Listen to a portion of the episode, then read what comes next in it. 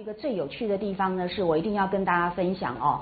原来呢，大观园不是不只是在建造之初、建造之前就已经埋设下来了这么多那么可怕的污染源，那么甚至呢，在它呃已经落成之后，还没有这个呃正式省清之前。也都透过一些蛛丝马迹告诉我们，这个大观园是永远摆脱不了外界外界现实世界的那一种千丝万缕的渗透。好，那么那就是先入园者，就是呢，你会发现，哎，在元春来省亲之前，竟然就已经有一些人先进来，而且就住在里面了。换句话说，大观园不是纯粹这些可爱的、纯净的少女们的一个呃净土，它根本上呢，在他们之前就已经有呃闲杂人等已经先他们呃一步来到这个地方，据地为王哦，据地为王当然要打上引号。好，我们来看一下哦，那么由这个先入园者的归纳。我们可以看到大观园的封闭性，事实上绝对不是绝对的哦。那么外在污染还是呢，可以有好多的管道入侵。所以来，请你们先看这一段的一个整理哦。那宋琦先生啊，你们应该认识这位宋琦先生吧？因为他跟张爱玲关系很密切。好，张爱玲死后的遗产，事实上都是交给他来处理的哦。那他也是那个《红楼梦》研究上，我觉得比较客观，也比较中肯的一位。那他这边有一段话，我们来参考。他认为哦，前八十回中哦，只有贾云跟胡太医等少数例外。那么甚至呢，其余如贾政、贾琏等都没有进过大观园。这个话呢，指的是呢，呃，二十三回之后。好，实际上我们贾政是不是在元春回来省亲前就带领了很多亲客进去到处提名吗？所以这个说法事实上要稍微呃修正一下哦。那么不过下面所说的，我觉得大约是可通的。他说呢。连贾政、贾琏都没有进过大观园，以证没有男人破坏过哈这一种男性误入的无形禁令。好，所以它这个这个基本上是可通的。然而，花园在建造落呃落成之前，其实已经免不了男性的介入甚至支配。那这个是说的非常正确。那么第十六回就有写到哦，诶，我们刚刚已经看到第十六回不是有基地的规划吗？然后事实上你们注意一下哦。呃，顺便相关的地方还有提到，因为贾政不惯俗务，他懒得体理这些琐琐碎碎纷扰的行政事务哦，所以就只凭贾赦、贾珍、贾琏、赖大、来生、林之孝、吴兴登、张光、陈日新。张光跟陈日新是不是都是那个？哎，张光是那个亲客嘛，哈，他就完全由这些人去那个安插摆布哦，他是不管的。那么你们知道吗？这一段话。呃，非常重要的一点是说，事实上整个大观园的安插摆布，是不是就是由这些世俗的男人们所执掌的？了解吗？所以这实在太有趣了。大观园的整体的规划，好，它的布局，所有的一切，事实上都是在这些人的掌握中去落实的。而其中以谁是最为真正的大观园的规划者，你们知道吗？是贾珍。是贾珍，呃，所以他把大观园的所有的秘密，甚至呢大观园的整个过画的蓝图，都是放在他那里，而且他掌握的比别人更透彻。就是贾珍，而贾珍不要忘记，他竟然都胆敢逾越最森严的伦理禁忌，而跟他的媳妇发生乱伦关系的人，对不对？所以你就注意到，这真的实在是太令人意外。所以我们等一下有一些证据来跟各位分享哦。所以呢，首先我要先跟各位说明一下，那么在大观园落成之后，但是呢，在正式省亲之前，就已经进进入大观园的人有谁呢？第一个就是贾赦。你看这边还有页码哈，是一个可爱的学生做的哦。我们请各位来看一下第十七回，好不好？第十七回来两百五十三页。等一下啦，你们要快一点呐，不要急着抄好，赶快那个第两百五十三页，因为这边我们要做一个补充。你如果不看文本，你就不知道我在说什么。好，那么就在两百五十三页，请看那个星号的后面哦。来，请注意哦，要做补充哦，就是。又不知利己何时，这日贾珍等有没有注意到？就是以贾珍为领衔，因为他才是真正的主导者哦。他就来回贾政说：园内工程俱已告竣，好，工程都已经完成了。那么大老爷已瞧过了，那么只等老爷瞧了，或有不妥之处，再行改造，好提匾额对联的。所以你就可想而知，在贾政去呃这个参观游历之前，谁已经先进去了？大老爷是谁？就是假设嘛。你看这个色色中之厉鬼。他又先一步进去了，好，那当然，因为他是所谓的呃长兄，他本来事实上现实世界上他就是有这个权利，可是以大观园的设计来讲，这又让我们看到一个无可奈何的本质了哦。好，那我要跟你们补充的一件事情是什么呢？请你们注意，第一句话他说又不知利己何时，真的不知道经过多久大观园的工程才完成吗？如果我考你们，大观园到底从起造算起，它总共盖了多久？到现在工程告罄，知不知道？有《红楼梦》的文本内证，呃，所以这是毫无问题的。大观园总共盖了一年，好，盖了一年，那这时间算蛮久的咯。那这个证据在哪里呢？请你们看一下，那是在第四十，好像是在第四十二回了啊。就是我们的刘姥姥来逛了大观园之后，是不是很羡慕啊？然后就有一点提议说，怎样可以有个呃这个大观园的图，她回家去还可以跟她的乡亲们炫耀哈，让他们知道说她到过怎样像皇宫一样的地方。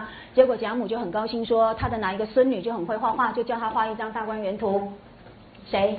是不是就席春？其实席春不大会画画，她只会画写意，写意不就是？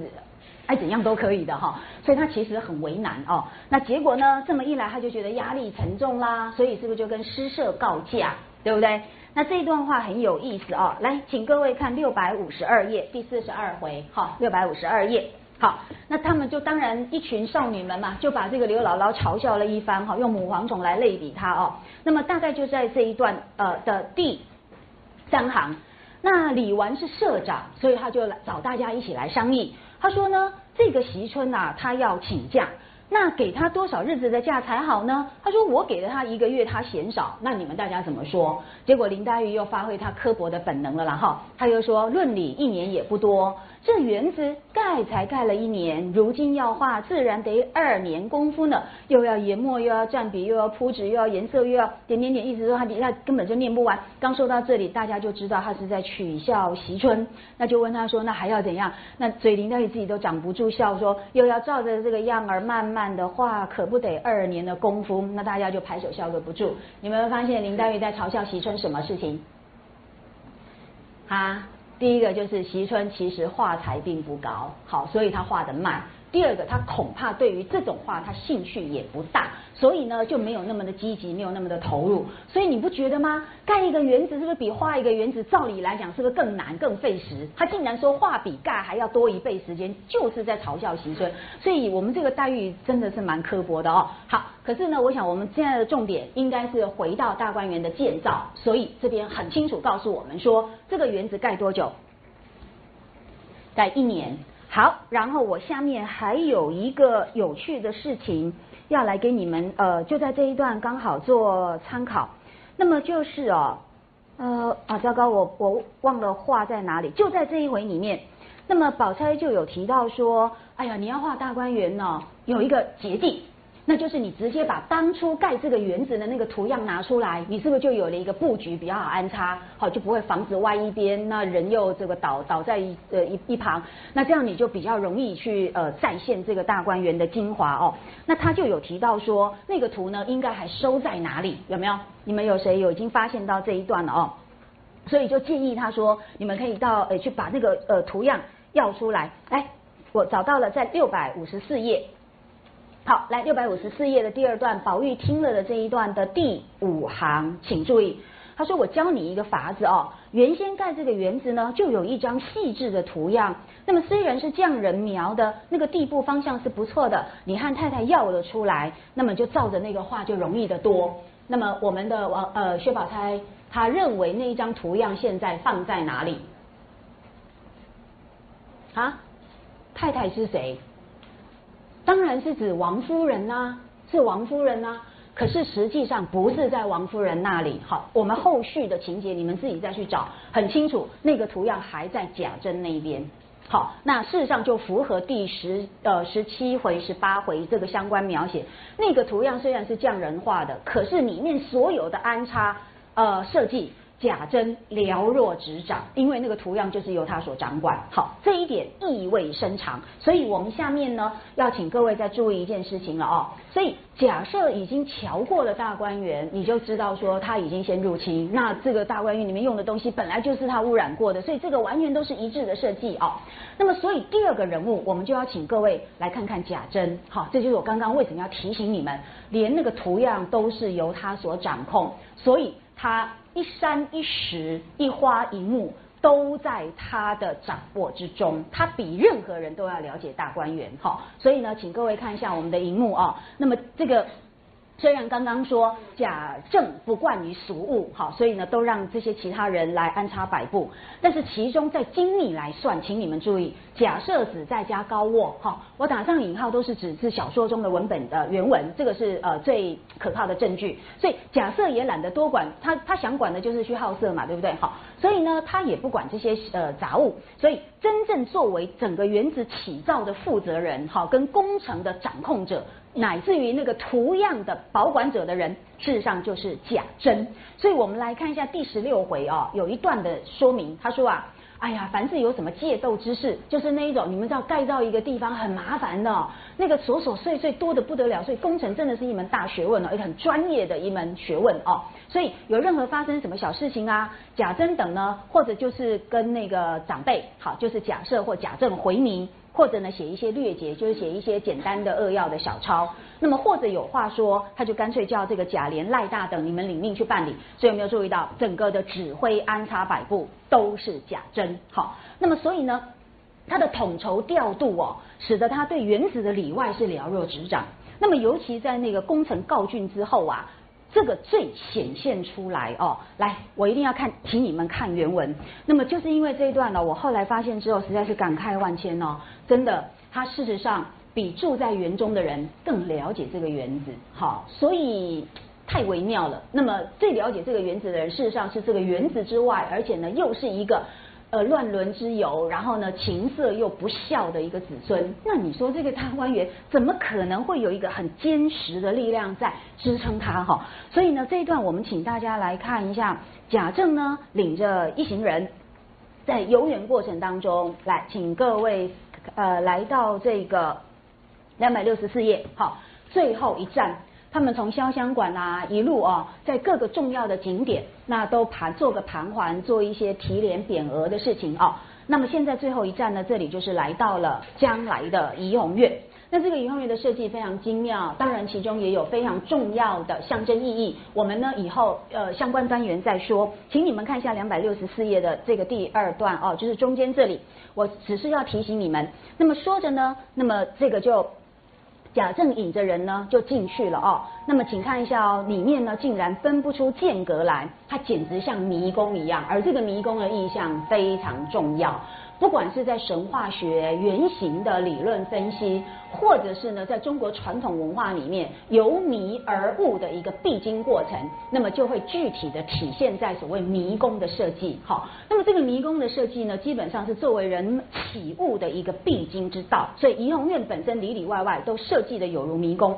请看，他说四面都是雕空的玲珑木板，那么或流云百幅，怎么样？什么动物出现了？就是蝙蝠，我们上次跟各位说过哈，就是出现在这里。好啦，总而言之，整个房间的设计就是隔而不绝，通而不透。所以你表面上看过去，可是你就走不过去，所以就像迷宫一样哦。所以来，请各位看最后一段。那么贾政等走了进来之后呢，未进两层就迷了旧路。哎，拜托，怡红院能多大啊？结果呢，走了两层，竟然呢就搞不清楚方向哦。然后左桥也有门可通，右桥也有窗占隔，极致到了跟前又有一架书挡住，回头再走又有窗纱明透，门径可行。结果到了门前，竟然呢就遇到一面大镜子哦。然后呢，结果呃转过镜子去，门子越多了，结果呢那贾珍就笑，那大家就已经不知道该怎么办啦。你看，带领大家走出迷宫的人是谁？是贾珍，贾珍就笑说：“老爷随我来，从正门出去便是后院，从后院出去，倒比先更近了。请注意，倒比先近了这句话，我们将来还有话要说。就是呃，怡红院的设计非常奇怪，为什么你从后院出去会比从前面去更近？近哪里？就是进那个大门出口，了解吗？这个很奇怪的设计，我们以后再说哈。总而言之，那所以呢，他就带领大家转了两层的沙厨井阁，哎，果然呢找到一个门出去。那后院中又有什么？哎，蔷薇宝相，然后转过这个花帐，你看又有一个。大溪流就阻挡在前面，那众人就很诧异了，这股水又是从何而来？那这段话我们将来在讲那个流水设计的时候会再度呃把它整合来看哦。我们先先跳过去。总而言之，整个大观园的水最后都是流到这里来，好，这当然有象征意义。好，然后呢合在一处就从那墙下出去，众人听了当然就觉得很精妙了，很神妙了。请注意，说着忽见大山主路，注意到喽，连出了怡红院。好，到了后院，又遇到第二层的迷宫，好就不知道该怎么样出去了。那众人都说哇迷了路了。那又是谁带领大家走出迷宫？又是贾珍。贾珍又说随我来，他又在前面引引导哦。那众人随他，直接呢就由山脚边忽一转，便是平坦的宽阔大路，豁然大门前见。这个大门就是哪里？就是大观园的入口，所以请你们注意一下哦，连那个大观园的设计基本上也不脱离荣民二府的某一个根本原则，就叫做中轴，还记得吗？所以整个大观园是这样子的，我们假设还是把它当做是一个比较完整的空间，请你们告诉我，那么呃大门一定在哪里？大观园入口一定在哪里？一定在南边，这个坐北朝南，这是皇家这个一个正常礼制，好，所以大门一定在这里。而大门之后一定有一个所谓的平坦宽阔大路，好，所以呢，基本上它就是有点像长安城啊什么那种设计，这是中轴，就是整个建筑基地的一个主要的轴心。然后呢，这边就通到哪里，知道吗？一定在正中间，一定在中间，这就是省亲别墅所在。元春回来省亲之后，就是在这个地方落脚，这是皇权的中心。了解哈，所以呢，这个完全注意到大观园的设计不可能脱离皇权跟父权的设计，好，也在这里。所以你看哦，这里有一个什么平坦宽阔大路，那怡红院好奇怪，从后院出来，你看绕过一个山就看到这个宽阔的大路，然后呢就大门就看到了，所以后门比起来比前门。离大门更近，那这个怎么可能呢？呃，各个学者就有各种不同的方式，为了要来符合这样的一个说法，但是他们的一个，我我觉得他们的那个构思恐怕是很奇怪的哦，所以我们等一下呃下一个单元就有话做一个补充。好，所以总而言之，请各位注意，带领大家走入里里外外的迷宫的人是谁？是假真，这不是太奇妙了吗？那么呃，而因此，哈，而因此。里外之间的纠葛，哈，所谓的洁净与污染，哈，原理与文与员外，这根本上是一个没有办法厘清的牵扯的问题哦，所以绝对不能用一个非常简单的二分法来看待大观园的存在，好，这个是我希望你们可以呃了解到的哦。好，最后只补充一句话，来，请看一下整个大观园的一丘一壑、一山一水。都是在贾珍的掌握之中，一直到第四十五回。好，我们刚刚看到第四十二回，宝钗不是要他去找出那个图样有没有？那么一直到第四十五回哦，那么袭春呢，哎，就跑去跟呃王熙凤要。当然嘛，因为王夫人是把把权力交托给王熙凤了，所以那个东西藏放在哪里就要问王熙凤。就王熙凤就是说，那图样并没有在太太跟前呢，还在那边甄大爷那里呢，那边就是指宁国府。然后呢，是在甄大爷那边，所以你看始始终终，我们的这个大观园呢，从起造之初到起造的已经这么久了，那么它最根本的那个立足点都掌握在贾珍手里，所以意味深长哈。所以我想我们认识到这一点，真的千万不要用简单的二分法来看待《红楼梦》哈，这样子我们也许会错过很多重要的讯息，请你们注意一下哦，我们隶属过假设。是不是还有第二代玉字辈的贾珍？他们都是呢先入园，而贾珍呢，尤其掌握了整个造园的始终，有没有？所以一草一木、一山一石，哈，那么任何一个细节都在他的掌握之中。那可想而知，这个也是一个大色鬼啊，他不惜乱伦的，然后呃艳遇艳遇不断的。那基本上呢，以这样的人物作为整个大观园的起草跟掌控。跟监管整个呃造园过程的人，你们就知道其中大有深意哦。那这个是我们上次呢谈到的部分。那么可是呢，我们要请各位再注意一下。那么先入园者当然不是只有这两位男子哦。那么请各位注意一下，大观园它毕竟是一个人生活跟这个居住活动的地方。那么这些千金小姐们周围呢，那么日常生活都需要非常多的人力来协助他们，因为请不要羡慕，也不要批评，事实上这就是他们这个阶级所必须要负责的义务哦。呃，真的，每一个人都有他的得与失，我们不要只看到他的得，然后用我们今天所不足的来羡慕，甚至或者是来批判。事实上，真的每一个人都有他的得与失哦，任何一条路。呃，也都有他的所见跟所缺，我觉得这是我们应该要懂得去包容跟呃尊重的哦。所以呢，就此来说，那么住在呃这个大观园里，老实说，这个大观园呢，呃毕竟从落成之后，它就要必须进行一个非常完善的维持。这个维持是什么意思呢？不要忘记哦，只要是人工建筑物，久而久之，没有人的打理。很快就会变成废墟，有没有一层灰呃厚厚的灰尘啦？那门窗怎么可能也坍塌腐朽啦？那这个当然是不堪入目哦，尤其就是皇妃呃要回来回来省亲或将来还要再回来省亲的地方，那当然要非常的禁忌来这个呃维修哈来保持，而这么一来呢，当然就要许多的人力安插进来，所以呢，各位请注意一下，就在第十七回呢，我们请大家呃这个翻到。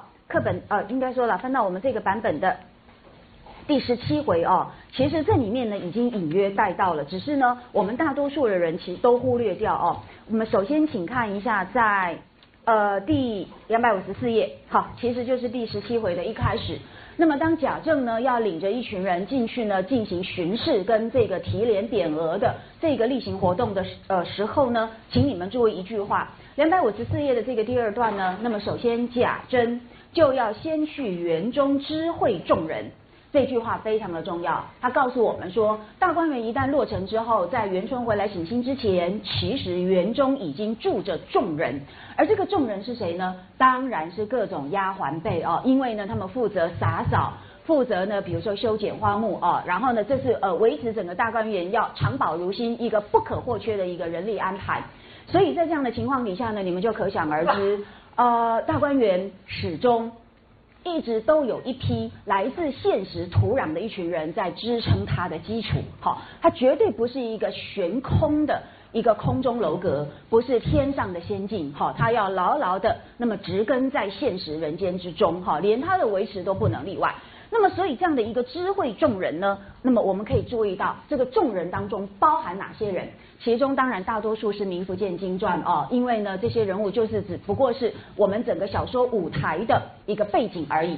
但是其中有一个人物，因为将来在贾府失败之后有重用的这个必要性，所以我们作者呢有特别花了一番笔墨，呃，让他出场，哈，让他有一些戏份来展演这个人物的风姿，那就是在第二十四回哦。这个第二十四回，呃，也就是这个小红出现的这个第一回，好，那当然他一直到二十七回都有他跟贾云之间的一种暧昧情事，好。可是呢，我们现在回到大观园的这个专题来看，请各位翻到三百八十五页啊。那么，请看一下这边对于呃小红有一番介绍。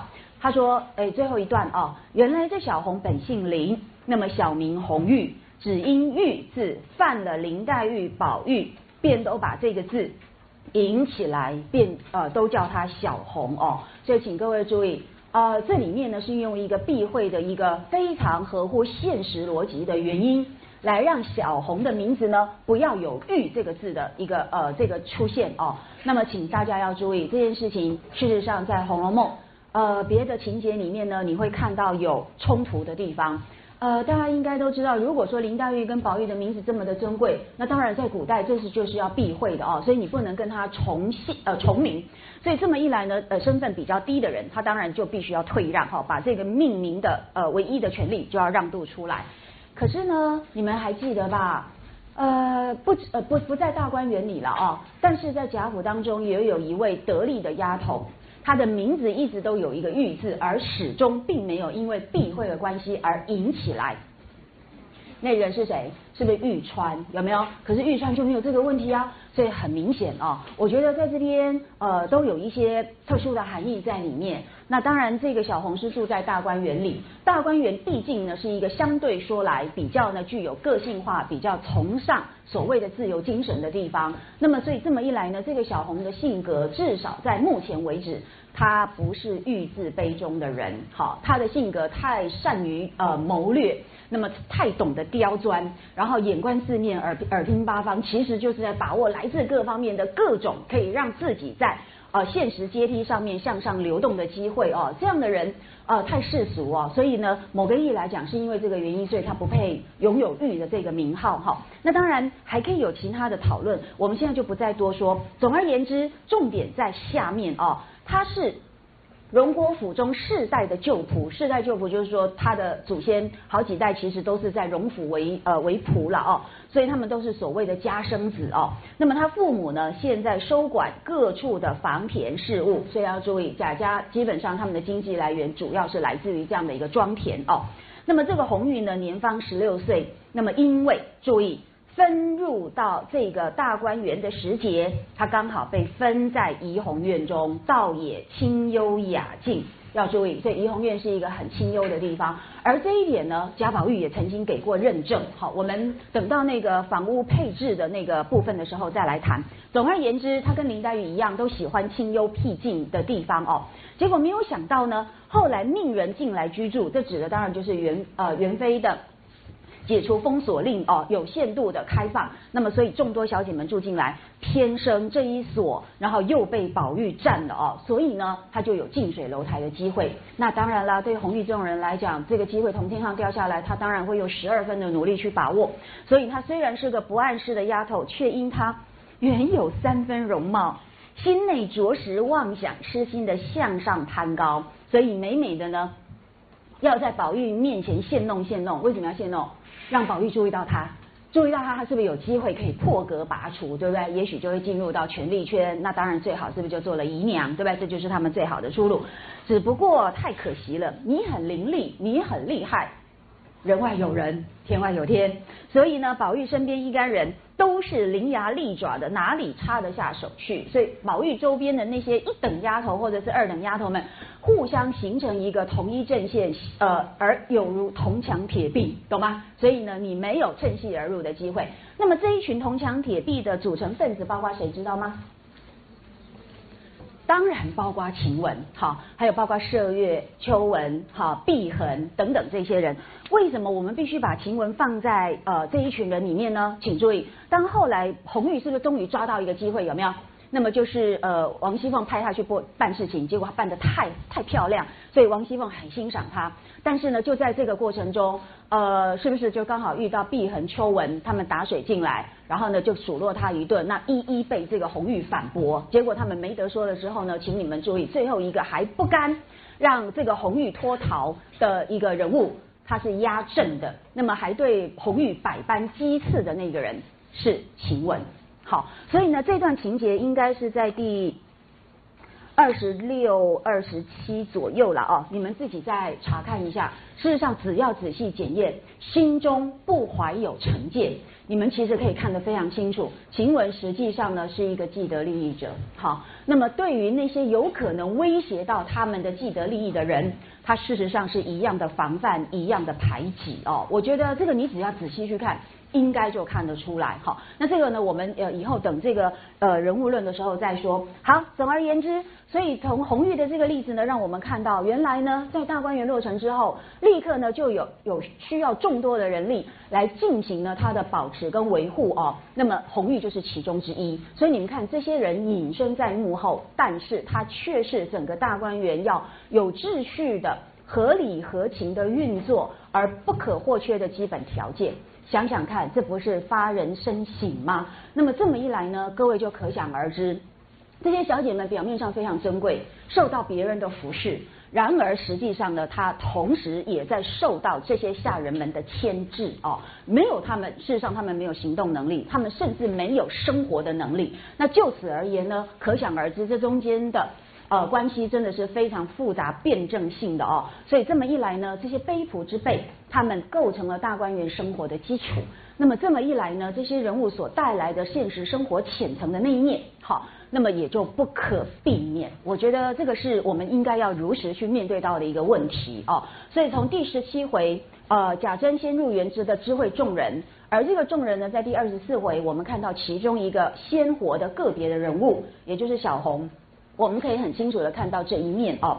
那么至于呢，大观园中的生活，呃，固然有诗社的那种优雅的活动，那但是呢，是不是我们到了第五十回以后，我们就是看到各房之间的丫鬟们之间的明争暗斗，有没有他们的争吵，他们彼此之间？那么呃，为了利益的关系而彼此呢心怀嫉妒、愤怒，然后各种手段，这个都是呢我们全部小说在后半部呢所着力描写的对象。所以大观园不可能免于现实的纠葛。那么只要有人的存在，就有江湖，对不对？那么只要有江湖，就有星云庄。好，好，听不懂哈？星云庄的典故来自古龙的小说，请看《多情剑客无情剑》。好，好。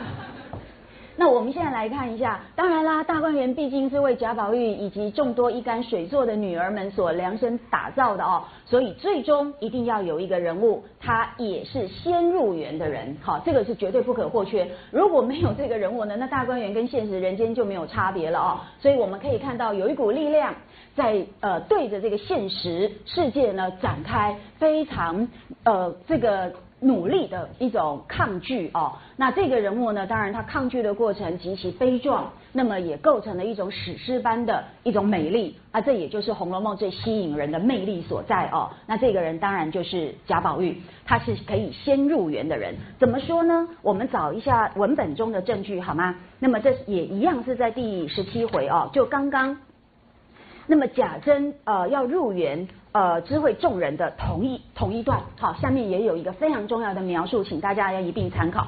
那么这还是在两百五十四页啊。贾珍先去园中知会众人呢，请注意下面说，可巧近日宝玉因为思念情中忧戚不尽，注意贾母常命人带他到园中来戏耍，常命人。带他到园中戏耍，所以呢，原来贾宝玉已经经常跑到园中去玩耍哦，去散心。那某个意义来讲，那也是可以让他解除现实烦忧的一个乐土哈。很明显，这句话的意涵在这里。但是呢，如果我们从这个大整个大观园的一个构设而言，那么又清楚的看到呢，哎，贾宝玉他确实呢也是一个，那么具有呢先入园而进行呢一种理想力量的进化的一种呃重要的。呃，一个人物哦，那么当然他有这个权利，他也必须如此。为什么呢？因为假如没有这股力量来抗衡，那么有假设假真，或者是呢园中各式各样的卑仆所构成的现实力量，恐怕让大观园呢会更脆弱，而且呢它的存在时间会越短。所以呢，我们这位贾宝玉的努力，你可以发现呢，他真的是呃始终如一，那么呃尽量延续大观园这个乐土的生命哦。那么宝玉之所以有这样子的一个特权，我们可以在小说当中或者是知批里面看到许多的证据。他事实上呢，就是这个大观园的一个呃，某个意义来讲，呃，不能说他是大观园的主人。不要忘记，大观园真正的主人是元春。好，那么这是为他所拥有的一个皇室的禁地。那么，但是呢，毕竟他呃远在呃这个宫城之中，所以呢，大观园的实质的活动者，那么是以宝玉为中心。所以呢，我们来看一下哦，从宝玉出生之后呢，他的心愿就与众不同哈。抓周的时候不都是抓什么脂粉钗环啦？然后他的毕生志愿也是做众女性们的护花使者，而这个都透显在许许多多的证据里面。首先，请各位看一下在第七呃三十七回，那么园中呢在举行呃诗社的时候呢，大家觉得我我们不要再用这些姑嫂的名号，以免落入世俗，我们要不俗要脱俗，所以大家要取个别号哈，因为我们都已经是诗翁，那么诗翁就要优雅好，就要不同于凡俗，所以呢大家就各取各种外号哦。那这个取外号，事实上有它背后的一个统一的原则。呃，我们讲到屋舍的时候再说哦。那么至少呢，宝玉啊，透过呃薛宝钗的调侃，那么就是连带涉及到宝玉的旧号，他以前就往往呢以此来自我呃这个宣称哦，他说呢我是绛洞花主，那这个是大家都很熟悉的一个名号了哈，但是我们还是要提醒一下，这个绛字是红色，对不对？而红色在性别的结构里面，它通常都跟女性是相对应的，哈，所谓的红香绿玉嘛。那么，那么绛洞当然指的就是有点像仙窟、仙境的那个呃概念的一个缩影。那么，所以呢，这个降洞当中就片开着无数的美丽的花朵，而我们宝玉是这个花主，所以他真的是一个不只是护花使者哦，某个意义来讲呢，他是为众多女儿所围绕的一个呃温柔乡之主哦。那么就此而言，当然他就必须呢，呃，有这个特权，先进到园中，因为这就是为他呃所量身定造的一个乐园所在。换句话说，大观园其实就是宝玉的降洞。好，那么大观园中所住的各式各样美好的女性，也就是绛洞中所开的花。但是这些花呢，都是围绕着宝玉而存在。这一点，我们等一下呢，在水流设计啊，在各个地方都不断的在印证这一点哦。这个我们先请大家有一点概念。那么不止绛洞花主这个呃专有名词哦，我们来看看支批，它也给我们一些很重要的一些线索。那么在第就在这第十七回啊。脂砚斋有一个回前的总批，好，对于呃这整段大观园呃的一个建造到落成以及所有的一些重大的工程，他其实呢有一段呃非常重要的一个评语哦，他说呢宝玉系朱砚之冠，好，这个冠字呃这个冠字呢就是同音的错字啦，那个脂批常常写错字哦，或者是哎 真的，或者太潦草，或者呢常常是因为同音而误，或者是同义。而误，好，那么或同行而误，就是呢，他常常写错字，是因为形体很接近，所以他就写到另外一个错字，或者是音很近，他就写到另外一个错字。我不知道为什么知燕斋错字会这么多，所以有人怀疑，真的有人怀疑知燕斋的文化水平很低，好，然后就觉得这个知燕斋恐怕是。后人所虚构出来一个人物，有一点脱骨改制的那种味道，就是说我假你一个脂砚斋，那我其实是借由这个虚拟的脂砚斋的名号，其实呢是偷渡了我个人对《红楼梦》的一个看法。好，这个在我们古代不是也很常见吗？那这个当然是一个很重大的问题哦。所以有一些学者，他们甚至认为脂砚斋根本不是我们今天所以为的那样跟曹雪芹亲近的呃一个同一个阶级的一个呃。一个同族的人，哈，那这个说来话长，也不是我们能够解决的。可是我认为，从知批的内容，它所反映的思想价值观、审美品味，以及他对《红楼梦》那么细微到很难以察觉的本事的掌握，我还是认为他应该是跟曹雪芹非常亲近的一个人哦。那这个呢，我们就先。呃，按下不表。总而言之，这边呢，他就提到说，宝玉是朱燕之冠。好，那这个冠字其实是应该就是这个冠字的谐音了哦。那总而言呃，就是这个冠字，所以你看，跟这个主绛洞花主的主，其实呢是同义词哦。那么朱燕当然就是指的呃这个众多的这些少女哦。所以呢。哎，就因为宝玉有这样的一个身份，好，就整个小说的叙事而言，它真的是一个重要的主轴，所以大观园的对额必得玉兄来提拔，好，因为呢他是整个大观园呃的主人，这个主人是指没有元妃的皇权辖制之下，相对的属于他们的一个呃这个个人空间的时候，他确实是这个大观园之主，所以呢，哎，知批就说喽，请注意下面他说的。所以他应该要暂提登匾联上，就是说这些各式各样的命名呢，当然要由宝玉来命名，好，因为他是他呃这个大观园的主人，然而他并不是终极的主人，所以再请四题，再请四题就是要再请贾政或者还有呢元春，好，由他们来做最后的定夺，那么你们就可想而知，这里面的权力关系是有阶层性的，好，所以呢，脂砚斋就提醒我们。贾宝玉并不是真正的终极的握有整个大观园的呃真正权力的主人哦，所以他必须要，他只是暂提，暂提之后呢再请四提，那么所以他说这是一个千妥万当的章法，所以从大观园作为呃那个荣府的一个派生物，然后呢荣国府又跟皇权的关系好，如此之下必须要千妥万当，这个是他们这个阶级性所不可以避免的，所以千万不要忽略掉他们。的一个文化脉络跟它的阶级特性哦。那么所以呢，就降洞花主，我们看到支批用朱燕之冠来加以呼应。另外还不止如此，来请大家看一下哦，在支批里面，我们看到有一个非常重要的东西，可是今天《红楼梦》已经完全不存在，那个叫做琴榜。好，那这个琴榜我们以前呃提到过一些。好，那么呃一据学者的考证。它应该就是模仿那个《水浒传》好，《水浒传》的那个一百零八条好汉的一个呃会诊跟呃扼要的一种呃的一个描述哈，然后呢做一个排序哈，也可以说是对全书当中重要人物的一个呃总汇了哦。那么这个琴榜如今已经看不到了。那么我在想，我们是不是现在还是稍微做一点补充哦？因为以前我们讲到薛宝钗的时候有提过，但是呢，我们现在再简单扼要的提一遍。这个琴榜透过支批呢，我们知道第一名就是贾宝玉，好，那么他是琴榜之首，好，所以跟朱燕之冠那完全呢是非常一致的哦。那么他，但是他之所以能够担当琴榜之首的原因，当然不是因为他是男主角，虽然他也是哦。那么他有资格做情榜之首，是因为在情的这个认知跟体现上面，它更为宽广，没有界限。好，所以呢，这个请请看一下，所以知批呢有对这个宝玉，他之所以呃身为情榜之首，做了一个呃一个简要的一个定义，就是呢他能够做到情不情。好。那怎么叫情不情？我们也讲过，对不对啊？因为就情是动词，后面的不情是一个名词哦。就此来讲呢，诶，我们的小说中在第三十五回跟第七十七回都很清楚的反映宝玉这一种博施重爱，哈，他泛爱众的那一种博爱的精神。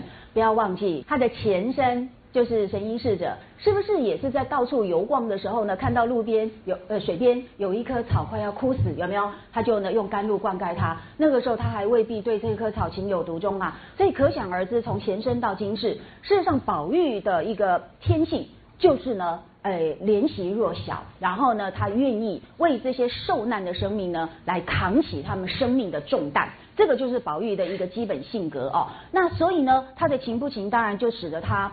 呃，能够跨越呃，不但跨越性别，而且呢，跨越物种，然后呢，让他的爱其实呢，真的是可以贯穿于天地之间，所以绝对不是只是狭义的爱情而已哦。这个请大家要注意。所以我曾经见过一个学者，他甚至用一个很有意思的宗教的比喻来说明宝玉的这种博爱。他说宝玉啊，有如耶稣基督，哈。要为世人什么扛起十字架什么的云云啊，那这个说法当然很有意思。我想这个类比当然不是那么的精确，不过呢，他的意思就要告诉我们说，宝玉的爱是无比宽广，好，可以超越性别，而且可以超越物种。我觉得就这就此来讲，宝玉是非常了不起的哦。所以他不是可以看到天上的星星，和天上星星就是跟星星说话嘛。看到水河里面的鱼就跟鱼说话嘛，所以我也相信他有可能呃就抱着我们椰林大道旁边的椰子树，好去感受到树的温柔跟树的宁静，好欢迎你们去试试看，好好，那你就可以感受到这天地之间万物彼此确实有一种生命的脉动，我们是彼此牵引的那一种呃美好，好，我觉得这样的超越个人是一个很值得努力的方向，哈，不要忘记呃我们。我们个人都很渺小，好，所以要超脱出来，那么要望向外在的一个无边无际的方向，哈，这样人才会活得更美一点。好，总而言之，那第二名呢，情榜的第二名是谁？你们也知道的是林黛玉，好，因为呢，对她的情范围非常狭小，它只限于个人的主观感受，所以叫做情情，对不对？那么第三名就是宝钗，而宝钗呢，事实上知批并没有留下任何的说明。那我们的读者是不是一般都想当然耳用无情来为他定案，对不对？那这个呢是不应该的哦。那么第二个，就算用无情来阐述宝钗的个性，她的情也不是我们一般意义的无情。好，这个情你们要注意。无情事实上跟你们提醒一下，在六朝他们在讨论圣人的境界，乃至于呢到了宋儒的理学里面，无情事实上都是圣人的境界。因为有情就会落入到狭隘，落入到一般性。那么，所以那个无情其实就是超越情的意思。好，所以太上什么还记得吗？那个是《世说新语》里面的名言哦，太上忘情。好，然后呢，其下不及情，就是那种很愚笨之辈，他们根本不知道什么叫做情哦，它只是一个本能的反应。然后呢，当然在六朝的那个世界里面，他们想要凸显的就是呢，情之所钟，正在我辈，有没有？所以呢，这个情的议题事实上。它有很多层次，也不是那么单一。那么，所以如果以《红楼梦》的这些人物来讲呢，林黛玉大概就是所谓的情之所钟，正在我辈啦。但是宝钗就不一样了，即便你要用无情来呃定义它的话，请注意，这个无情也不是我们一般意义的冷酷，呃，而是指他忘情，太上忘情，所以他超越这种主观的喜怒哀乐跟个人的执着，那么可以大哎大功呃无私。好，所以呢，不要忘记他在柳絮词里面怎么说。是不是所谓的任他随聚随分，还记得吗？所以不聚散无常，他都可以心呃心经不受动摇。我觉得这个是另外一个层次的体认。那么有没有道理呢？有，《红楼梦》里面有很多的地方，包括也包括支批。它让我们看到，其实呃，薛宝钗所努力追求的，真的不是一般我们世俗所肯定的那一种由个人主义出发的那一种好恶之情哦。那这个说来话长，所以我们等一下有一些补充。那么在呃恒芜院的里里外外的设计，在薛宝钗的成长过程，在薛宝钗的各式各样的细节的一个建构之中，我们其实看到呢，作者要为薛宝钗所塑造的形象。那真的就是超越俗情，好，超越世情，好，世界的那个事。所以这个说来话长，我们以后呃再详细说好了哦。那么对于宝玉作为朱颜之冠啊，还有呢所谓的绛洞花主，还有琴榜之首以外，还有一个同义词，我们做最后一个补充，那就是呢，他应该是所谓的总花神。什么叫总花神呢？这个说来话长哦，我先在这边做一个简单的一个整理。就是《红楼梦》里面呢，有两个词汇，它事实上是同义词。那么这个同义词呢，都是在象征女呃少女啊，当然是少女美好的纯净的灵魂，那就是呢花魂跟花神。好，这两个词汇呢，事实上啊，也不完全是曹雪芹的独创。好像花魂这个词呢，在清代呃已经有呃当时跟之前。已经偶尔有一些诗人用过哦，但是呢，呃，不像《红楼梦》一样这么样的集中，而且呢，给它这么样子的丰富，而且非常鲜明的一个象征意涵。好，那这个花魂跟花神这两呃这两个词，其实都是指少女的灵魂。好，那么花魂出现在哪里呢？那么诶这。所以你们最熟悉的应该就是第二十七回的葬花吟啦，对不对？但是呢，实际上不止哦。我们简单看一下好不好？因为这么一来，我们将来讲那个人物总论的时候，这个就可以跳过去哦。那么这是在第二十六回的最后一页，好，也就是四百一十六页，请各位看一下哦。这也是在那个作者以一个诶全知的视角，然后呢对林黛玉做的一个描述哦，就有提到。来，请各位看一下中间这一段。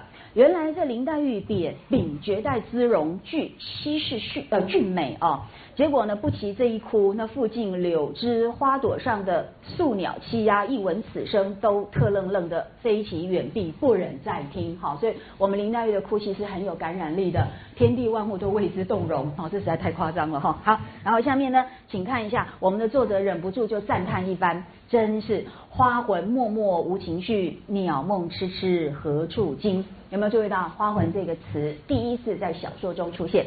那么第二次的出现呢，就是非常呃浓墨重彩的反复强调哦，所以呢，我们的读者就会印象鲜明。这是在第二十七回的最后的《葬花吟》里面哦。那么，请各位看四百二十九页的这个第四行：“昨宵亭外悲歌发，知是花魂与鸟魂，花魂鸟魂总难留，鸟自无言。”花自休，好，那这里呢就诶重复出现了两次花魂嘛，对不对？那所以呢，这里呢某个意义来讲都寄托了那个非常美美好的一种呃理想，一种呢灵魂的状态哦。所以呢，这我我在想啦，恐怕这也影响到这个张爱玲哦。张爱玲不是说蝴蝶其实是花的灵魂，有没有？飞回来寻找他自己，好，这是一个非常美的一个比喻。但是我想，大概它背后隐含的意义呢，都是所谓的花魂，就是花的精灵。然后呢，它诶可以超越形体，但是它却拥有这朵花的精华，哈，所以呢，形成另类的一种美好的存在。那么，所以呢，这个花魂，我们在这边呃已经看到两回。当然还有另外一呃一次，那一次我们要特别说明的原因，是因为呢，由于呃《红楼梦》版本的问题，所以我们在市面上所看到的，常常是被篡改过的。那么，所以我们要借此机会呃特别澄清，那个是在那个林黛玉跟史湘云。在做这个大观园中的中秋夜的联句中，呃，所提到的景拔之句，好，这个景拔之句当然是诗称，这个诗称呢，暗示了他们呢将来唯一甚至是悲剧的命运哦。那所以，请各位看一下，在一一九九页第七十六回哦，那么这边呢，我们保呃林黛玉。那么绞尽脑汁，终于写出这个足以跟史湘云那一句又天然又现成又绝佳的一个呃这个出句，好，他用这个对句来呃这个呃挡住这样子的一个竞技活动之后，他呢脑力已经枯竭哈，所以他下面呢就想不出来了哈，这个是连续活动当中的一个特殊现象，呃，以后我们有机会再说。总而言之，他为了要。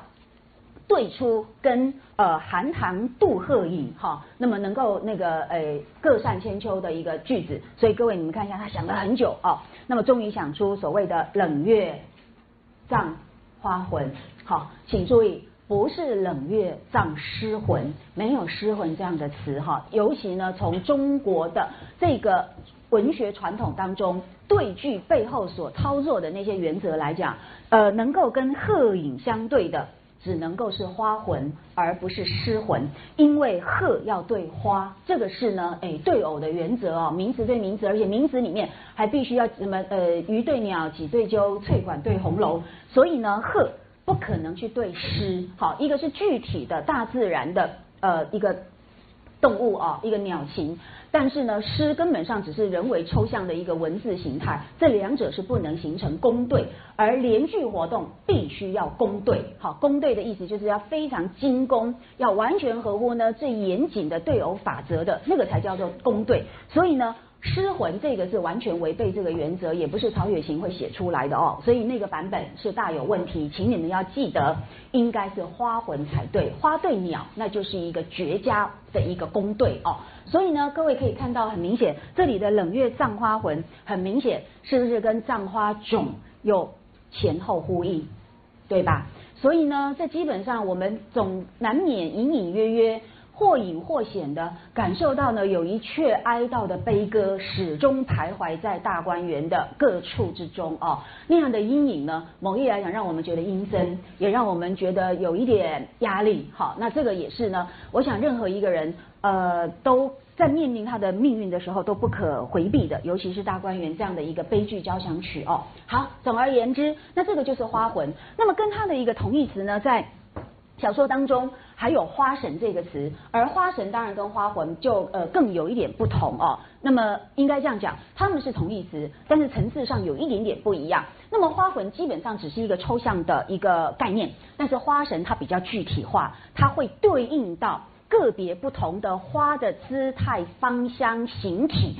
而因此呢，会具有个性化的特征。所以，我们请各位先看第一点啊，那个花神这个词呢，最早是出现在第四十二回，请你们看一下，那时候是因为刘姥姥逛了大观园啊，结果呢，请注意哦，请注意，刘姥姥带带来的当然是欢笑，是一个颠覆大观园或者是荣国府所既有的森严秩序的一种呢，呃，欢快，一种呢脱序的一种呢自由。然而，注意，任何脱序都要付出代价。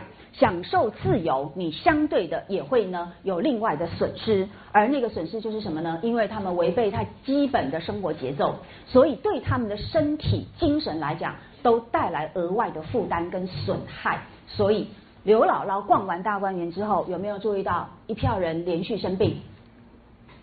真的，哪些人先生病的就是谁？贾母对不对？好，贾母受了风寒，还有一个就是乔姐，对不对？乔姐也生病了。后面还有一个，因为那是在第隔了几回才提到的，呃，而且只是连带带到的，没有那么明显。可是其实是，就是因为贾母高兴啦，所以多在园中游玩了几次啦，所以某个本来就很爱生病的人就病得更重了。是的，是林黛玉哦。所以你可以发现，一连串的人就因为这样一个脱序，所以反而造成他们。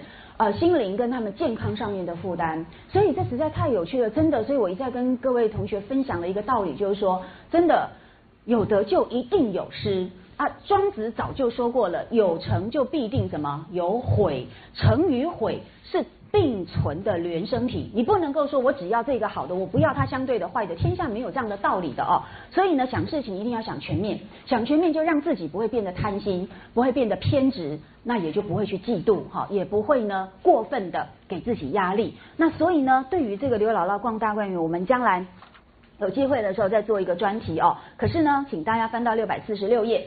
那么就是因为我们呃乔姐生病了，那林呃王熙凤呢就很担心，然后呢她觉得刘姥姥来自于乡土，她具有泥土的韧性。尤其他又是一个击鼓的老人家，那么人情世态历练多了，也也兼具很多那么存呃存在的智慧哦，所以呢，他就向这样的老人家请教说，那怎么办？我这个孩子这么的娇弱哈，我呃要怎么样可以让他比较好养，可以让他平安长大？那那刘姥姥当然就给了他很多的建议。那么首先第一个建议是说，呃，也许小孩子眼睛很干净。那到花园里可能就什么撞客啦，看到什么不干净的东西啊，那这么一来他可能会生病哦，哈，这是我们古人也常有的一种思维。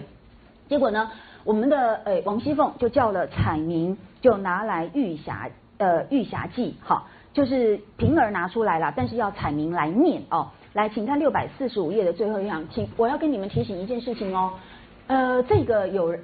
甚至连清末的评点家都发生误会，还有过一番小小的争吵，所以我想你们未必呃那么明确的掌握，因此我要跟你们提醒，请告诉我这个彩明是男性还是女性？啊？对，他是一个诶小厮，他是一个呃仆人，他不是妃女，他不是女的，要注意。所以呢，诶彩明出现过几次，所以呃他。相关的那些情节们呢？如果你没有搞懂他的性别，可能就会发生误会。那这个因为是另外一个问题了，我们现在就不多说了啦。哦，那彩明呢，他是认识字的，所以呢，我们王熙凤比较依赖他来呃，比如说有有需要这些查阅文献的，就找他来。那果然他念，他翻了一会儿就念说八月二十五日，那么请翻过来，病者在东南方得遇花神，请注意哦，这个东南方当然是指大观园嘛。哦，结果呢？下面当然就有一套那个除灾呃这个呃攘邪的这一套做法，我们不管。那凤姐呢一听，她觉得哎正是如此，所以她笑说啊，果然不错，园子里头可不是花神，有没有？所以园子里头我们摆明了不就是那些少女们跟贾宝玉所住的地方吗？所以这个园子里头可不是花神，有双关的意涵，哈，就是说呃原来那些呃当然呃。大观园各处呢有百花盛开，有各式各样的美丽的精灵活动。可是呢，那些少女们事实上也是另类的花神哦。那么这样的一个花神的概念呢，呃，不是我们呃断章取义，然后进行呃自由联想所产生的，不是《红楼梦》里面呢文本给予我们非常一致的呼应。请各位呢翻到第七十八回哦，这边有提到，呃，就是我们的晴雯要过世了，好，所以呢。这里就有一番话哦，我们要来给大家参考一下。所以呢，这是《红楼梦》内在非常一致的一个象征手法。请看一二三三页哦，这边我们忍不住实在又要插播呃一些说明。呃，其实大观园跟《红楼梦》里面有很多我们作者一两句话带到的那些描述，背后都饱蘸了血泪、心酸跟痛苦。那个是你没有经历经验过的人，只看过那一两句话，真的没有感觉哦。那么这从人生来讲是值得庆幸的，但是但是无知虽然是一种幸福，但是无知也会让你可能不了解这么复杂痛苦的心灵，它到底炽热燃烧的是有哪些呃这个这个真诚的那些苦痛哦。所以呢，我们这边忍不住要多说一点，请看一下一二三三页啊，这边呢。就是呃晴雯呃过世，那他临终前呢，大概就有一番呃描述哦。那我们来看一下，我们宝玉当然非常心疼，也非常着急，他非常想知道说晴雯呢在这样的一个生死关键时刻，呃有怎样的一个呃情况哦。那这个不晓得跟各位提到过没有？好，假如没有，我们现在可以做一个说明哦。总而言之，那请看最后一二三三页最后一段。呃，他就带了两个小丫头到石头后面哈，因为这样可以隐蔽，不要被人看到。那也就只是问说，那自从我离开啦，你袭人姐姐有没有打发乔晴雯姐姐去了不成？那这有有就两个丫头，一个比较老实，她说有打发宋妈妈乔去了。那宝玉就问说回来说什么？他非常想知道晴雯呃临死前整个的过程哦。那小丫头就说呃回来说啊，晴雯姐姐直着脖子叫了一夜，今日早起就闭了眼，住了口，事事不知，也出不得一声儿，只有倒气的份儿了。好，那么先在这边暂停一下，你们知道直着脖子叫了一夜代表什么意思吗？我我常常觉得《红楼梦》真的。一言两语这样带过去的那个描述，其实背后呢真的是无比心酸痛苦的哦。那痛到叫了一夜，而且要直着脖子叫了一夜，这样的经验，那是没有痛过人不会知道的。那个是那真的是痛不欲生。可是你不欲生又不能死，好，这个就是最可怕的地方。所以他直着脖子叫了一夜，你就知道他真的是呃深受水深火热的煎熬。哈，那。好，重要的在哪里呢？那到最后你看哦，注意为什么呃今今日早起就出不得一声，只有倒气呢？请注意，因为那样的疼痛已经耗尽他所有残存的力量，已经没有力气到说连把那个痛叫出来都已经没有力气。好，所以呢，当他能够直着脖子叫的时候，他事实上还有一点力气，所以呢，那种痛是让他没有办法承受，用这种方式去呃去去宣泄哦。可是呢，当你们知道痛是非常耗损力气的，呃，有痛过人就知道，当你痛四十个小时的时候，你就会知道，那那真的你会觉得宁可死了算了。可是你又不能死的话，这就是晴雯现在所遭遇到的。然后那一种痛是非常耗损体力的，所以即便你痛过一晚一夜，然后呢，你可能就比较缓解的时候呢，要注意。通常这时候人的状态是我比较不痛了，你以为你精神就会比较好一点吗？错，那时候你会陷入到半昏迷状态，因为你的力气已经完全用完了哦。那么这就是呃人其实是非常脆弱的地方。好啦，所以你看嘛，痛了一整夜，要直着脖子叫了一夜，你就知道说晴雯真的好可怜，她受了很痛苦的折磨。所以呢，到第二天她连叫出来的力气都没有。好，所以呢，只有剩下。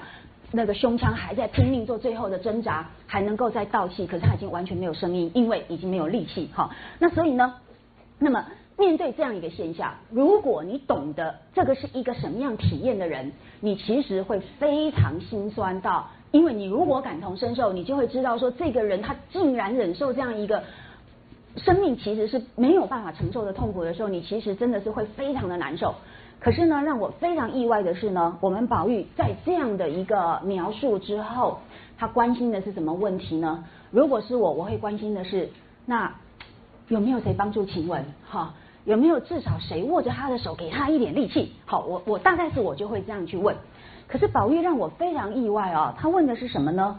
呃，如果你们没有这样子的体认的话，你不会知道宝玉在这里，他真的表现出来的是，他真的不够爱晴雯。他是一个非常自私的人，好，他问的是什么呢？哎，宝玉忙道：“那晴雯一夜叫的是谁？”好，小丫头子很老实说：“一夜叫的是娘。”好，你看，当他直直着脖子叫了一夜的时候呢，不自觉的喊的是娘。那么各位，我们先回到晴雯的生命史来看，她的母亲一直伴随她到现在吗？不是，他这个从小其实也就是父母双亡，对不对？所以这就有趣了。为什么他喊的是娘呢？很明显，并不是因为这个娘在实质上所给他的许多的温暖跟依赖，以至于他在临终的时刻紧紧握住这样一个生命的根源不放。不是，而是母亲本身对于人来讲，他不必给你怎样具体的呵护跟具体的那一种呃。给你如水跟给你甜的蜜水的那一种呃无私的付出，然后让这样的一个幼小的生命感受到那一个呃伟大的力量。其实这个母亲不是在这样的意义上面去成为晴雯在极端痛苦当中所回溯的那个根源。这个母亲是这样子，哦是人性里面一种很自然的一种求生本能。然后你就会去回溯到你的根本。那么这个感呃这一种现象背后的那个人性的一个本质，老早在两千多年前，司马迁已经体认过了。好，司马迁在对这一段话有一个非常精彩的描述。我记得我大学的时候读到那段话，当然印象很深，可是因为没有体认哦，所以不呃就只是知道，但是真的不能够体悟。那么后来呢，终于呃体悟到那个道理的时候呢，那我也我也更加的对那个司马迁有非常深刻的理解和同情。那司马迁怎么说呢？他在《史记》的《屈原列传》，好，《史记》的《屈原列传》里面有一段话，他说呢，天是人之始也，人的开始。那那么父母呢，是人之本也，是生命的根本。对不对？你的父母是不是还有他的父母？一路追踪就是追踪到天嘛，一个造物主的来源嘛。然后下面才是最精彩的。他说呢，故好，所以人穷呃，人穷则反本。好，当人呢遇到你遇到困境，遇到绝望，遇到你真的已经没有出路的时候，哈，你就会怎么样？就会返本，你就会归返那个根本。去祈求他的护卫，祈求他的帮助，因为人的本能是这样子的。你既然给我生命，你是不是应该让我可以好好活下去，对不对？你就可以帮助我，不然你为什么要把我抛掷在这样一个孤独的一个充满了困苦的世界里面呢？所以，当你走不下去的时候，你就会往回头去追溯那个给我生命的人，你是不是应该可以也同样可以给我继续活下去的力量？好，所以人穷则返本，于是呢，劳苦倦极，好。对不起，我字实在是蛮吵的，因为我很急哦。好，故劳苦倦极。当你呢疲倦到劳苦到已经超越你能承受的范围的时候，那么人就会未尝不呼天也。好，你就会呼天。所以我们哎，我们即便日常中。同学们打打闹闹，不也常说天哪，怎么会这样，对不对？那表示说完全不可思议，所以我要找一个呃这个人之始源来寻求答案哦。那这就是类似的反应。虽然你那时候不是劳苦倦极哦，然后下面说呢，急痛惨达。当你呢那么呃身心的那一种困顿，那一种痛苦已经到了这个惨达的地步的时候呢，就未尝不呼父母也。好。所以呢，我们呃有时候呼喊父母，那真的是来自于一种我们急痛惨达到已经没有办法承受的地步，哈，那个时候你就会所谓的反本。所以人在走不下去的时候，很自然，你的内心里面就会有一种返本溯源的一种呃防卫本能的启动。你希望呢可以找到一个力量，那么是不是可以让你抵挡现在如呃潮水般淹没你的那些痛苦的？这种呃可怕的这种遭遇哦，所以呢，我想呃就此来说，呃真正有经历过这一种走不下去的绝望跟痛苦的人，他们其实都可以在《屈原列传》里面感受到司马迁。呃，投射进去的那种人生最极端的体验哦。好啦，结果呢，我们这位晴雯果然一夜叫的师娘，她展现出来的就是人性的一种本能哦。那没想到呢，我们这个宝宝玉并不满足这样的答案，因为宝玉真的太小。宝玉真的还是一个在温柔乡中长大的一个小少爷哦，他对人生的痛苦的体验，事实上是真的不够的。那么，所以把宝玉塑造成一个什么伟大的革命的英雄，我觉得真的都是言之过甚哦。所以呢，就可想而知，我觉得宝玉毕竟真的还不够哈，他的人生境界，他的人生的体验。他对生命的认识，事实上还是在一个很有限的一个范围里面。所以你看，宝玉就拭着眼泪说：“那还叫谁？”你们都知道，他期望的是什么答案？他希望晴雯在死前是叫他的名字，懂吗？所以这个人啊，真的是所谓的情感的自我中心主义者了哦。那么他希望所有的人的爱呢，都汇集到他。身上，然后他希望所有人的一生都是为他而活着，可是这不是另外一种自私吗？好，所以呢，小丫头就非常的诚实说，没有听见叫别人了，所以宝玉就很不满了，他说你糊涂，想必没有听真。好，所以你看这个人真的是一个小孩子哦。那旁边另一个丫头最伶，另外一个小丫头最伶俐，所以请你们注意，伶俐这个词在《红楼梦》里面常常出现，它不见得是好的意思。伶俐的人，请注意，他在小说的情节当中，往往连带的其实就是说谎、造假，然后投其所好。好，那么伶俐人才会呃临场编出很多能够让对方满意的答案嘛，对不对？那如果是粗粗笨笨的、老老实实的，只会实话实说的，那就没有这种伶俐的表现哦。所以你看，这个伶俐的小丫头呢，听宝玉如此说，便上来说，真个他糊涂。然后又向宝玉说，不但我听得真切，我还怎么样怎么样之类。下面这一段话真的是。呃，掰谎记哦，我想我们就不用详细的说了啦哈。但是呢，这位伶俐的丫头，她果然虚构了一段情节，那一段情节呢，真的是非常凄美动人，确实也投合了我们这位痴公子贾宝玉的心哈。所以这就跟我们的花神就会连带呃有了关联。那么在一二三四页呢，这边有一段跟我们现在的议题呃，事实上是最相关的描述，那大家来看一下哦。总而言之，这个是在这个小丫头的这个虚构哈虚拟里面呃所触及到的。那么大概是在第呃第六页呃第六行下面哦。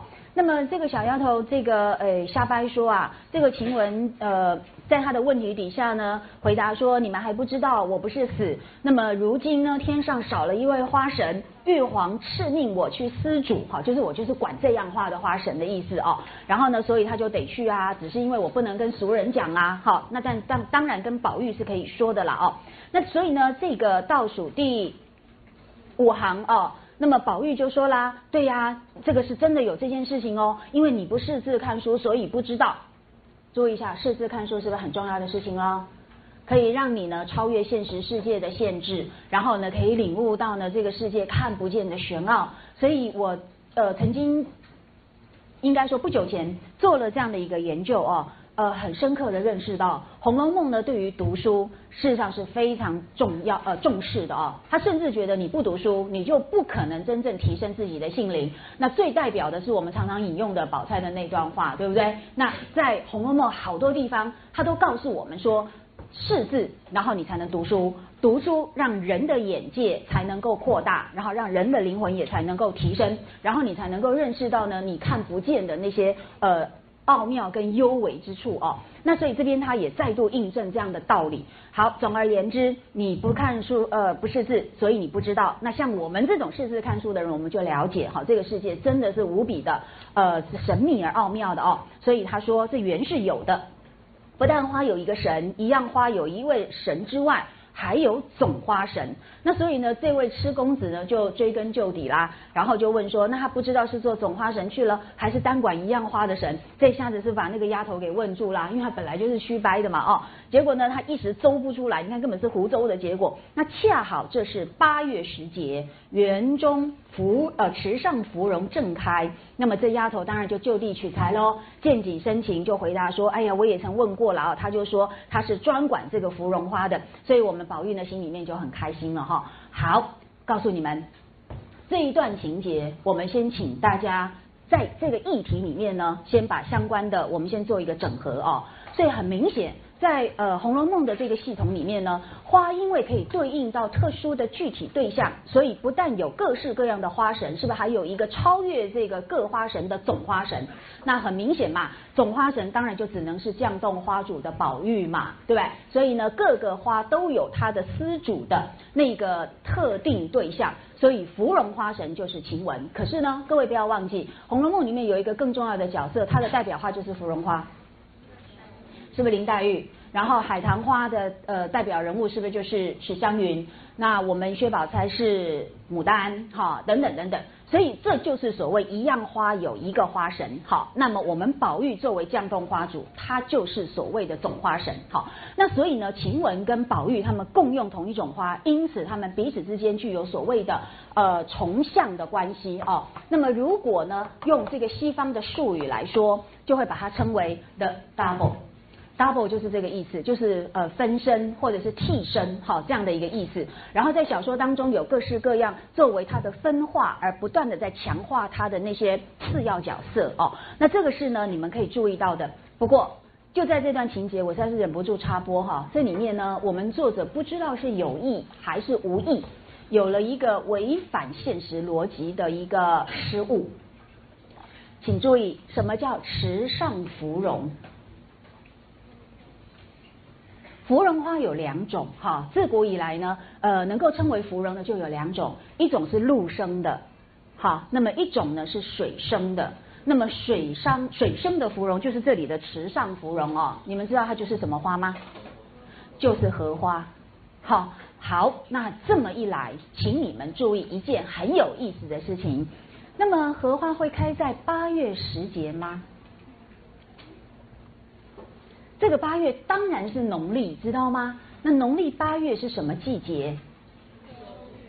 啊，是什么秋？初秋、仲秋还是暮秋？不一样哦。已经到仲秋了，仲秋的时候，那个气温降低，而且已经万物衰煞哈，那个万这个所谓无边呃无边落木萧萧下的季节，那个时候池塘中会开着荷花吗？不可能的。那是不可能的，好，所以你们到八月中秋，你们到那个植物园去看，那个整个河那个池塘的湖面，已经是一片残破了，哈，就是枯叶残梗，那个是非常凄凉的一个局面，不可能有池上芙蓉盛开，这个是一个很有趣的现象哦，我觉得，呃，我不知道是有意还是无意的一个失误哦，而且最有意思的是呢，后来就我们宝玉啊，因为听信了这一番湖州哦。他后来不就是跑到那个芙蓉花前面去呃吊祭晴雯有没有？写了一篇非常感人的《芙蓉女儿泪》，对不对？那个是在也一样在这第七十八回啊，是不是这样子？来，我请你们再来看呃一个很有意思的东西。这个有意有意思的地地方呢，或者是失误，或者又是一些矛盾哦。你们来看看作者有的时候不见得是真的那么样的呃百分之百的构造完善的哦。那么就是在一二四三页哈，就是。我们的宝玉呃回到了园中来，请看这个星号后面第一行哦。那宝玉一心凄楚回到园中，猛然见池上芙蓉，那想起小丫头呢说呃晴雯做了芙蓉之神的这件事情，然后所以他又嗟叹了一番哦。哎，又想起说晴雯死后他并没有到灵前一祭，那如今为什么不到芙蓉前一祭呢？这又尽了礼，那么又比俗人到灵前祭吊又更觉别致，有没有注意到他还是要尽礼的？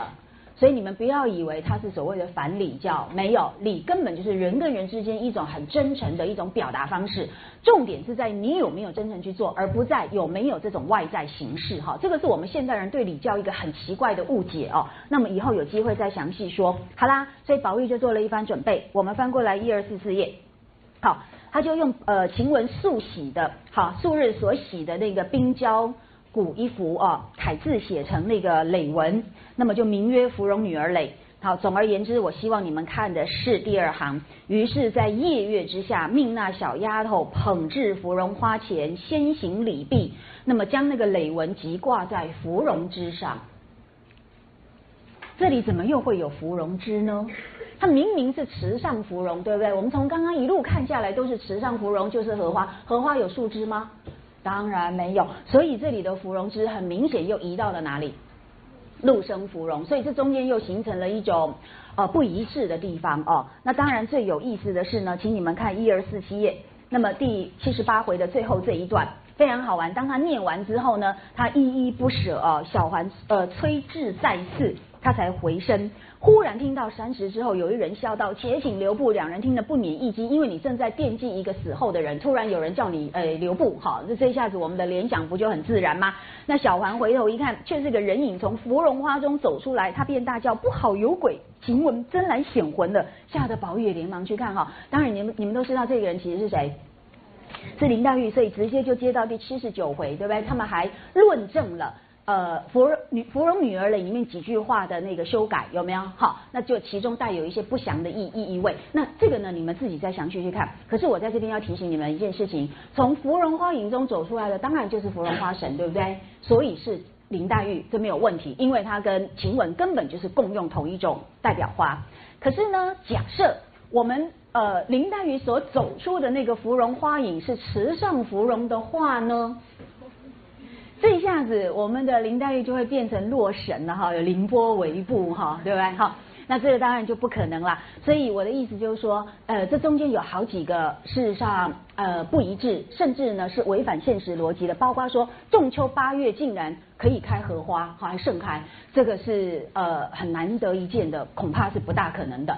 第二个呢，从石上芙蓉又跟路上的芙蓉是不是又产产生了混淆？有没有？哈，那这个就是呃非常少数。《红楼梦》里面，呃，没有那么样子的精密到，诶，没有没有误失的一个地方哦。那这个是顺便跟你们提醒一下，好，好。那我们把这个总花神谈完之后呢，来请各位再补充一个。事实上提到花神的地方还有第二十七回哈，就在二十七回的第一页就有提到说，在那个闺中啊，他们实行的一个呃风俗哦。就是也是从上古沿袭下来的，叫做呢，诶，要献祭花神，有没有？因为过了芒种节，那夏天就来了，那春神就要退位，那闺中女儿们习春暮哦，所以大家就要来献祭花神，要设宴款待，那好好的送春，好，那里面就有提到花神，我想这个呢，你们自己再补充一下。好，所以总而言之，我们要提的是说。